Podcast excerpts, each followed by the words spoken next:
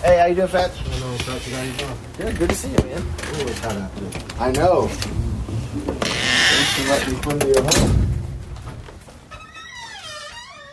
Fats has created a sanctuary for himself on the city's south side. It's miles away from East Garfield Park, where he works trying to prevent shootings by stepping in to stop gang conflicts.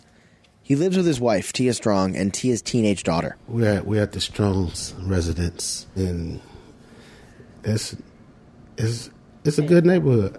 It looks a little different than, like, where you're working in Garfield Park, right? Oh, it's way different. I get that homey feeling when I get here. Despite the homey feeling, he still frequently hears gunshots not too far off in the distance. But the modest houses here are well cared for. He and Tia have a brick bungalow. Buying it was a big decision. I had him up, man. We both sat down and talked. I'm like, I'm not shacking up again. Like, you're going to be my wife. We got to make a decision before we buy this house. She said I didn't propose, so I didn't ask her. When I asked her mother, her mother said yes. So that was like my proposal, right? And it just kind of went from, it just went from there. We we never had a housewarming, so we just made it wedding slash housewarming, and we invited all our close personal friends and family. It was a great time. Fats' salary working to stop murders on Chicago's west side isn't enough to pay for the house. After taxes, he brings in less than twenty-eight thousand dollars per year. It's more than most people in East Garfield Park make, but Fats is nearly fifty. His job is stressful and demands he be on call almost twenty-four seven. After years of hustling, he doesn't have any savings to speak of, so this life he's trying to build, it's always on the edge of slipping away. He says there are times he'd like to take Tia out on a date and he just can't. But today is payday, and Fats has been looking forward to a long-promised raise. His bosses told him it would finally be in this check, the one that dropped into his account overnight. Did you check your check out? Did you get the raise? Huh. Yeah. What's that? Uh, it was a few extra dollars on there, but... The raise is not what he was hoping for. No, nah, it wasn't. You know, when you don't make as much and you're putting your all into it, it's a big difference. I just feel like the people who are actually doing the work that's out there, um, even risking their daily lives, it's not a price you can put on that. So I, I think that they probably are underpaid, you know, for what they're doing and, and the work that they put in. For guys like Fats, after years of hustling, the anti-violence work offered them their first real opportunity for a legitimate salary and a career. But the money's not great. The workers have their own history of trauma they're grappling with, and they're wading back into the center of the city's relentless violence, but without the resources they need to really be successful. That's what this week's episode is about. From W B E Z Chicago, I'm Patrick Smith, along with Ceci Mannion. This is Motive. They just got to shooting down there? Right here. How are we going to change the mindset of somebody from the street if y'all don't even want to pay us? I was a gangbanger. I fought, I shot, so whatever went along with that lifestyle, that's what I did. I would have had nowhere else to go. But I knew my kids would have been okay. But to that block. Episode three, Underpaid and Underappreciated.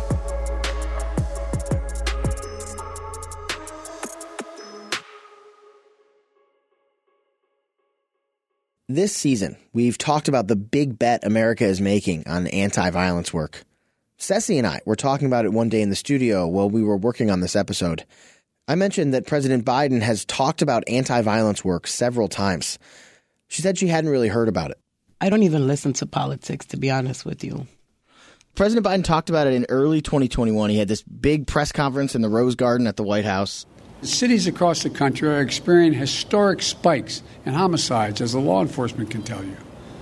The violence is hitting black and brown communities the hardest. Homicide is the leading cause of death of black boys and men ages fifteen to thirty-four. The leading cause of death. He's acknowledging it, but what are they doing about it? One of the things he said he was going to do about it, his solution to this crisis he's talking about, a big part of it is community-based anti-violence work. the federal government pledged to spend a billion dollars on the kind of work that you and Fats are doing. We discussed the need to support community violence intervention. These are local programs that utilize trusted messengers, community members and leaders, to work directly with people who are most likely to commit gun crimes or become victims of gun crimes. We know who they are. They intervene before it's too late, these interrupters. I agree. Yeah. I agree. He's talking about you, basically. Right. Um, there's a lot of us out there, and I think it's the people that are on the ground that want to do the work, that want to make that change. Um, and I know it can, it can make, it's been happening. It's been working. We're definitely still in the experimental phase of this kind of work, right? Mm-hmm. To see, yes. like, can we really bring down shootings by doing outreach work, by doing victim victim advocacy work like what you do? Even though we're in the experimental phase, a lot of people now are talking about this like this is an experiment that we should really try. Absolutely. I agree. Because this idea, street outreach, has been around for a really long time, right? And about five years ago here in Chicago, like twenty sixteen, which is around when you started for the Enlace, right? Right. All these philanthropic groups got together and said, we're going to fund this in Chicago. We're going to put a bunch of money behind it. Now the city, the state, the county, they're all putting money into it. The president is talking about street outreach at the White House. Does it feel to you like your work is having a moment right now? Oh, yeah. Hell yeah. Everybody's talking about it, but where's the money? Where is it? That's what I want to know. Maybe I should sit with the president. Where'd you put this money? Who'd you give it to? Who's delivering it? Because where is the money? If you start talking about it on the news and everybody wants to talk about it, where is the money? I would love to sit with the president. I would love it.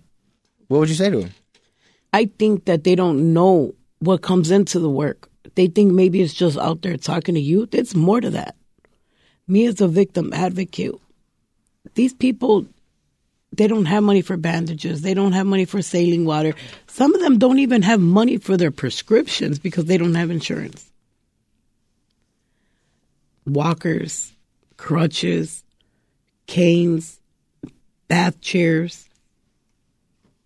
I look for that all by myself, by donations, or we'll find it cheap.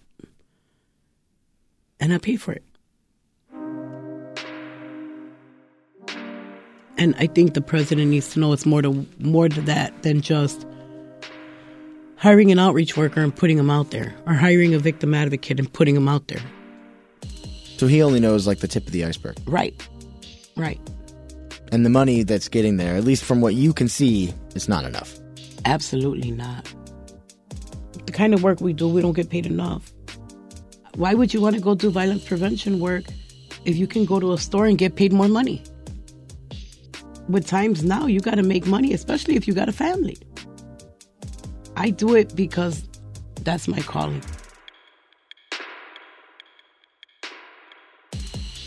Ceci works for a Little Village nonprofit called Enlace. Fats works for a Garfield Park nonprofit called Breakthrough. Both groups have gotten public funding, including federal dollars that came to them through state grants.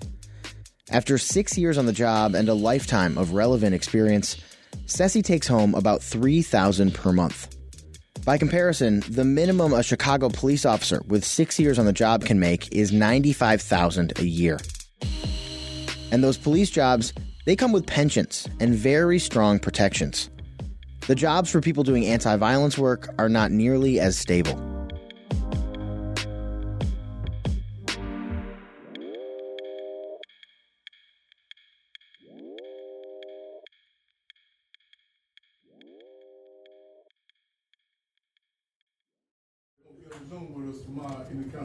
Oh, yeah? Yeah. Yeah, so. Hey, hey, hey, Fess, you had called me yesterday about the mediation happening out here. Yeah. It's summer at the Violence Prevention Office in East Garfield Park, and morale is low. Humpty, one of the outreach workers, was just told by the big boss that his position is only guaranteed for another month. It's the main topic of conversation and concern as outreach workers filter in and out of the Spartan storefront that serves as their headquarters. Vernell, the former gang member from Rockwell Gardens, is certain it is all going to work out, but the news has Humpty and Fats threatening mutiny. we're a team. Like, you can't split us up. If if he go, I gotta go. So if he leave, if they don't hire him full time in September, I might leave. Humpty recently got out of prison. He was recruited to join the street outreach team instead of going back to what got him locked up in the first place. And for Humpty to come home and adapt to this, and the way he's adapted and the way he's working, is unbelievable. Like, for you to change your mindset. Humpty won't talk to me on tape. It's like he's allergic to my microphone or something. Won't agree to an interview no matter how many times I try. Fats says he's invaluable. Humpty is in with one of the gangs at Rockwell that Fats wouldn't otherwise be able to talk to. He's the one who worked out the misunderstanding over the stolen S U V and the shootout at Rockwell that we heard about last week, the one where Leeski and I witnessed the first round of shooting. Now y'all don't want to hire him? What What is that about? So you can't play with people's livelihood like that, and you're trying to make a difference. You're not making a difference. You're making it worse because you don't want a person like him back on the streets, causing mayhem, or you didn't fire him. You're trying to do the work in the neighborhood he come from. So, you know, of course he'll be like, no, take that shit somewhere else. Don't bring that shit over here. We don't want it. Now now he's back gang-banging, chiefing, or whatever the case may be. We don't want that shit over here. Beyond damaging relationships over at Rockwell, there's a risk that kicking Humpty off the payroll could turn him back from part of the solution to another problem for Fats. You could go either way easily because, you know, the streets here with open arms no matter what. It's always there. It's always open. That's the easiest thing to do, something wrong. The hard, but the hardest part is doing something right.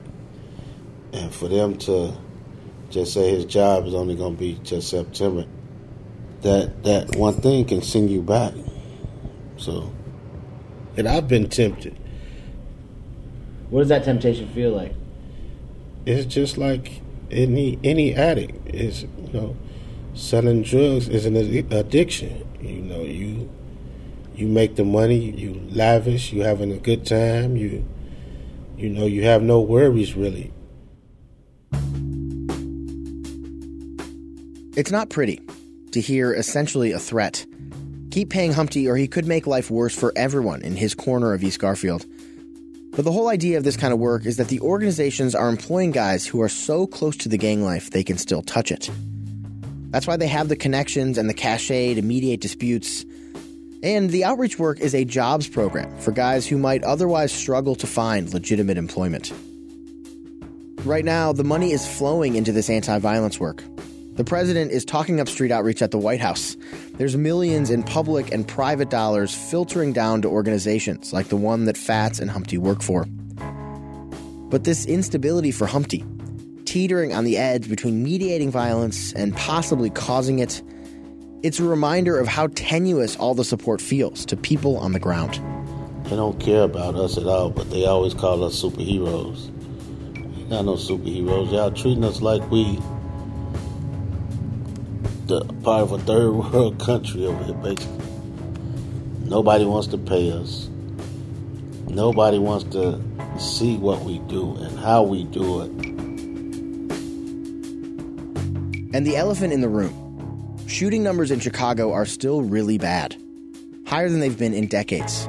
Even as more dollars have poured into community-based violence prevention. The whole point of this work is to reduce gun violence. At some point, if that doesn't happen, the money is going to dry up. In the meantime, workers like Fats and Humpty are being asked to pour their heart and soul into this incredibly difficult job, while outsiders ponder whether their efforts amount to anything at all.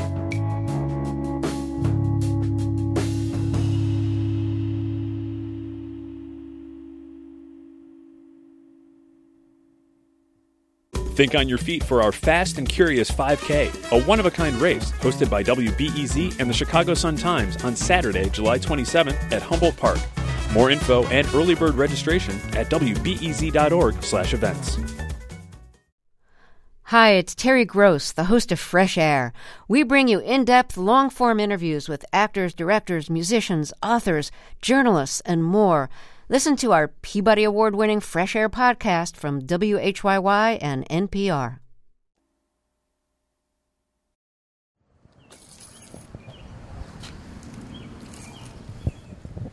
Back at Joey's house, the gunshot victim we met in episode one, Joey is starting to recover from his injuries. It's been a little more than a month since he was shot eleven times outside of his home. Joey's moving better now.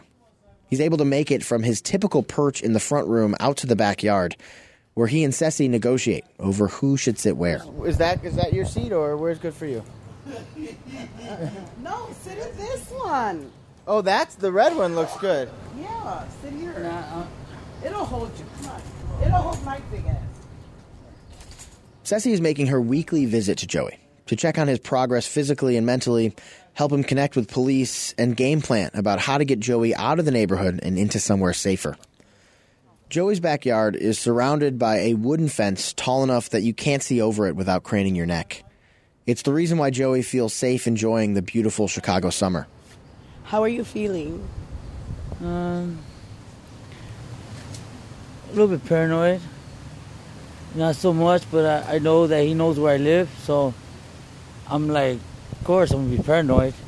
But when I got my parents with me here, you know. Have you left this property at all? Only to the hospital.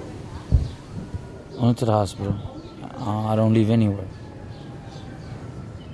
There's no life for me around here no more. I'm scared I'm gonna get killed. And this time they're gonna shoot me in my head, and I already know. My son, he gets me worried. He likes to be outside sometimes.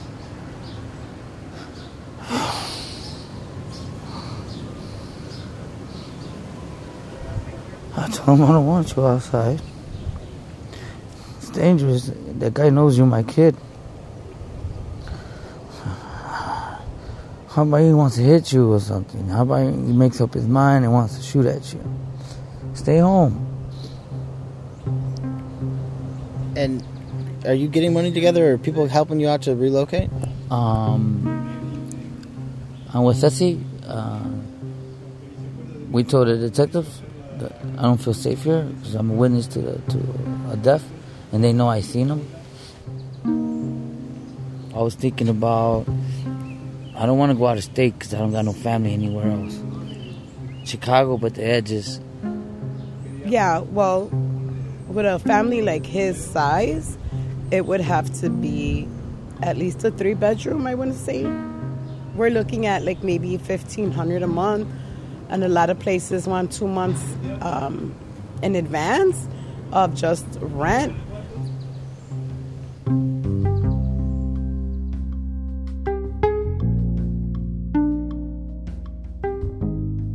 Joey is still basically confined to his property. He won't feel safe venturing out into the neighborhood until police arrest the man who shot him. He wants to help them do that. Joey's confident he can identify the shooter who hit him eleven times and killed his neighbor. But he's had a really hard time getting detectives to come so he can actually make that I D and give the police a basis for an arrest. He says detectives visited him after he got out of the hospital but told him he was too impaired by his pain medication to make an I D that would hold up in court. That was weeks ago. Police haven't been back since. Ceci says she never pushes people to cooperate with police if they don't want to, but if they're open to it, she is encouraging and tries to help facilitate that cooperation, no matter how hard the Chicago Police Department can make that sometimes. I have been in connection with the um, detectives, and they are out on vacation, but I am in contact with somebody else to see where this case is.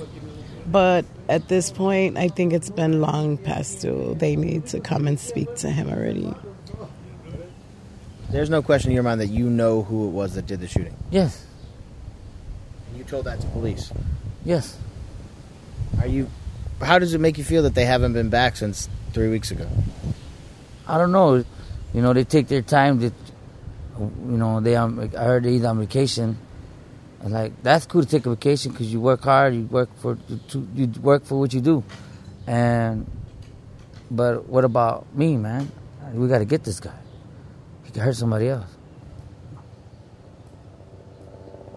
They got to go and take care of him. They got to go lock him up. Fed up with waiting, Ceci and Joey call the detective's office to see if someone will come and interview Joey so we can finally make an I D of the person who shot him.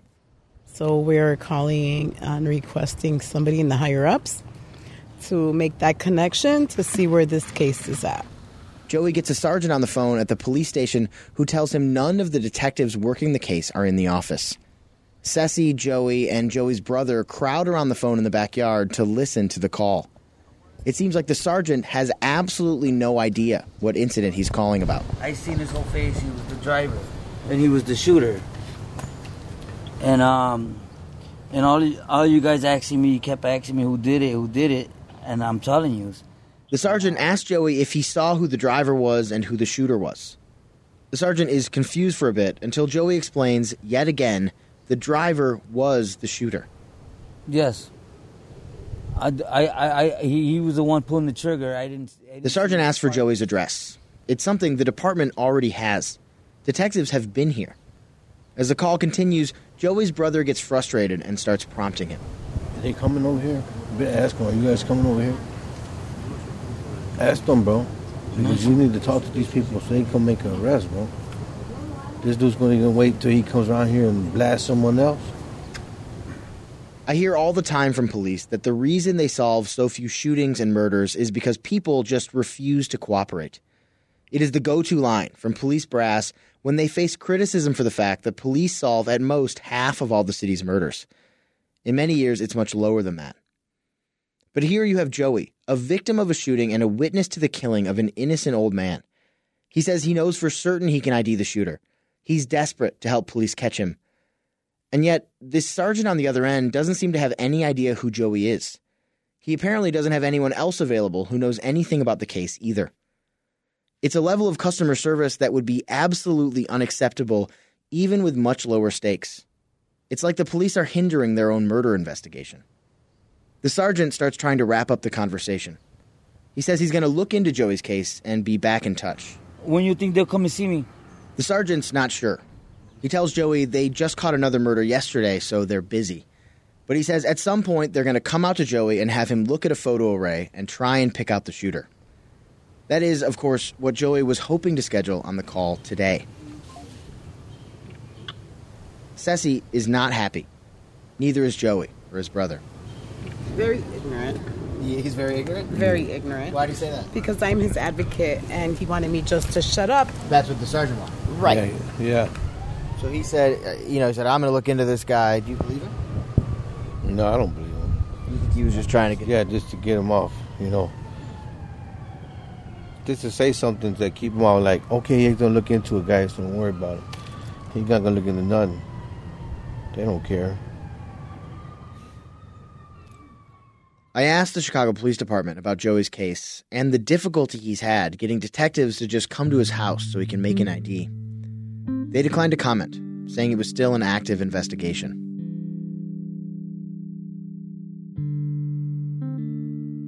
While Joey waits for police to come talk to him again and arrest the man he believes is out to kill him, Joey and his family are confined to a crowded house and postage stamp backyard, hiding in plain sight. At least right now, they don't have enough money to move, and Ceci has come up empty, trying to find emergency funds to help them. Money, or the lack of it, hangs over so much of what Ceci does. The family she helps, they never have enough. Not enough to relocate, not enough to pay for medical care, not enough to afford funerals. The fault lines in our society are so visible traveling around with Ceci. The different ways we fail the most vulnerable. The way we make things so hard for people at the bottom. A small but glaring example from Ceci's work. When gunshot victims are released from the hospital, they aren't sent home with enough supplies to actually tend to their wounds. So Ceci goes into her own pocket and begs the people around her to make up the difference. She travels around with a mini medical supply closet in the back of her S U V. Um, so this is my little caddy. Oh, sorry, I got this in here. But... Um, oh, it was right here, yeah. Yeah, so this is gauze and bandages, um, some medical tape. Ouch. And this is what all oh, here. This was all I bought or donated. So of course, first things first. Gun violence is a national crisis. It's a problem so big and important, it's the subject of multiple White House press conferences. But it falls to people like Ceci to provide bandages and sterile water to the victims. And how are you, this is, if this is too personal, tell me, but, you know, you're, you've got a big family. How are you doing? I'm broke. I'm broke. All the while, Ceci's job has her driving from one desperate person to the next. One day, she's helping a family who lost their home to a fire. They have to be out of this hotel by tomorrow, eleven o'clock. Another day, it's a young father shot in the leg. I mean, it just happened all too fast. Then it's a mom burying her son. Before my children bury me, I have to bury a child. And a young wife getting her first look at her husband in a casket as Ceci holds her arm and gently guides her into the room. When you're ready. There's no rush to go. When you're ready.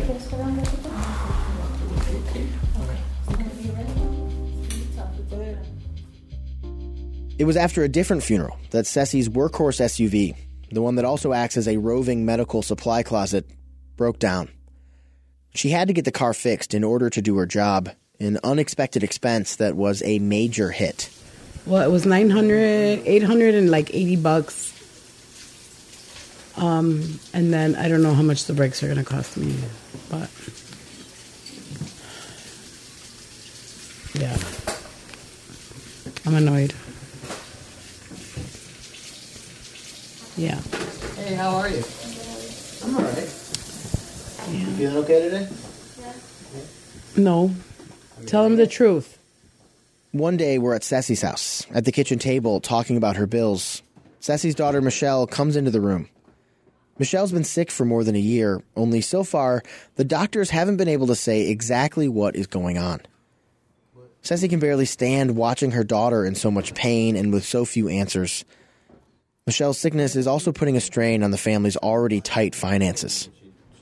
She was my backbone. She worked and helped pay the bills, so now that she's not working. She was supposed to work yesterday. One day a week, she's a dental assistant or dental hygienist, whatever you want to call it. And she's not even doing that no more. She can't stand. They're giving her insulin and other pills, and nothing's working. Nothing is working. Watching her the way she is right now, it's, it's disturbing to me. It bothers me. She tells, she told me last week, she goes, Mom, I know I'm dying. She goes, I know I'm dying. She wants to make funeral arrangements.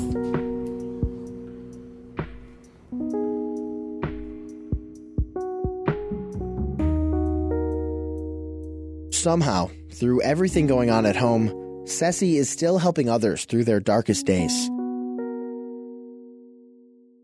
Now that her car is fixed up, Ceci is back on the road.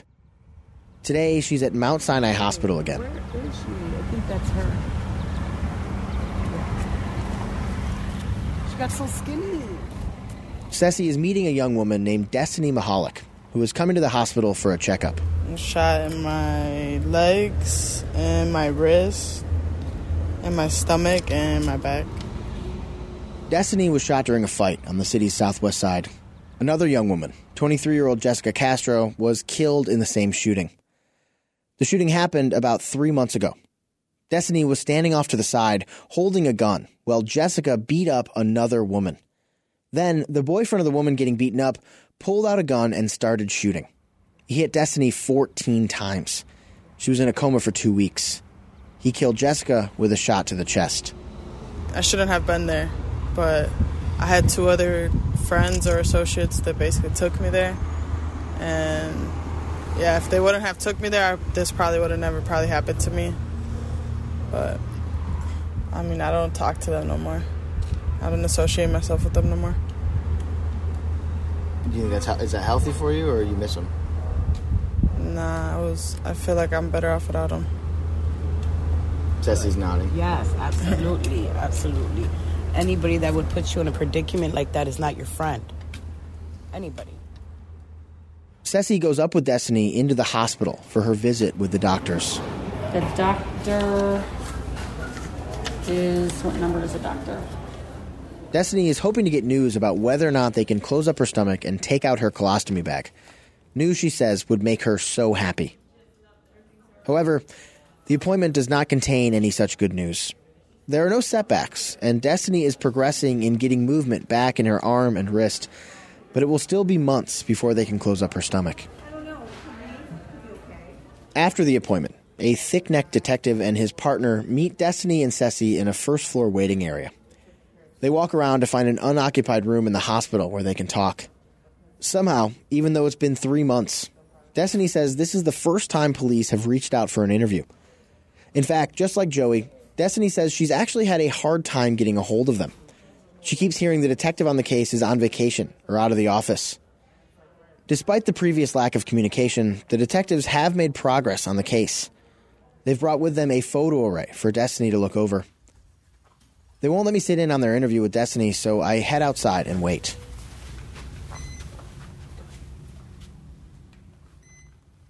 Destiny and Ceci spend about twenty minutes with the detectives and then come outside. I didn't really want to talk, honestly.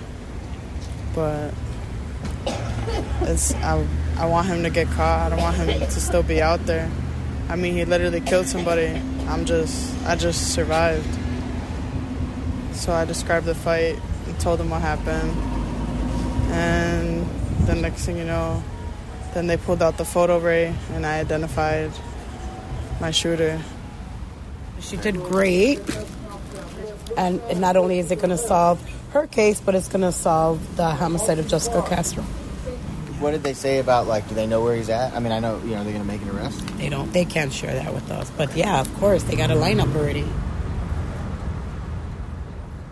It would not go as simply or as easy as that as the case unfolded in the coming months. But at the time, it seemed like a positive ending to a hard day. After waving a happy goodbye to Destiny, Ceci deflates in front of me. She sits down on a bench in a small patch of green between the hospital and a busy road. Fixing the car put a serious dent in her savings. Her house is bursting at the seams after one of her adult daughters was forced to move in, bringing her five children with her. Ceci's trying to keep it all together on basically just her salary of about three thousand dollars a month. My rent's nineteen eighty dollars. I need gas in my car. The light's gonna get shut off. Two months behind on the rent. I didn't work a couple of days. My son Michael's been cutting grass, you know, trying to make money. Yeah. He gave me fifty dollars yesterday. You know what I, I've been looking at? Honestly, I was... I was gonna leave. Just pick up and leave. But I don't even have the money for that, Patrick. Yesterday, yesterday I got on my phone. I was sitting in my car. I don't know if it's still on here. I was on Southwest. Any cheap flight, anywhere it goes, I'll go. Just to get away. But why do that when I have to come back and everything's there? All the same problems.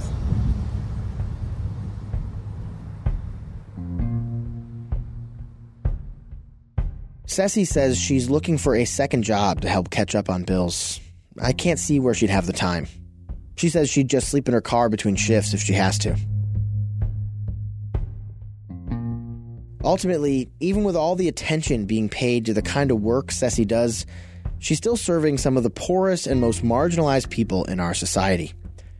And the people doing this work, they're coming from those same marginalized groups. There's just so much need. It leaves Ceci and Fats each feeling like they're on a knife's edge, teetering between celebrated anti-violence hero and just another broke former gang member.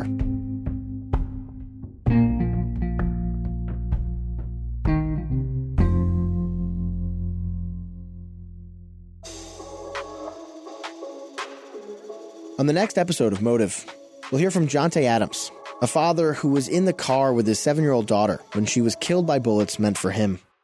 Sometimes I just can't fathom that I was so blind. We'll learn how Fats got into the gang life and how he got out. some older guys came like, who shit you got? I'm like, mine. They like, oh no, you can't do that. And we'll delve into how Joey's shooting is impacting his young children. Do you feel nervous going out? Kinda, but not really. Cause I'm like with a group of friends.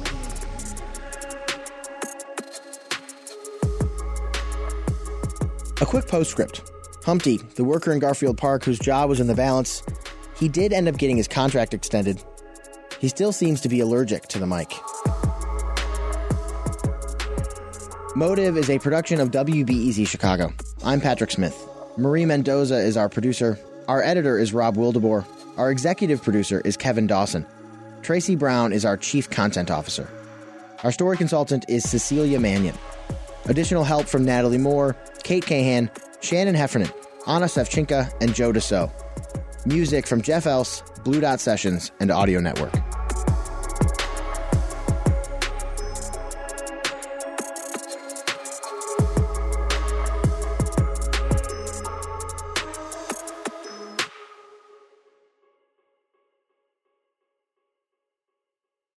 Thanks for listening to the news live on W B E Z and N P R. The W B E Z stream sounds great in the kitchen on your smart speaker and anywhere on the W B E Z app. Listen every day.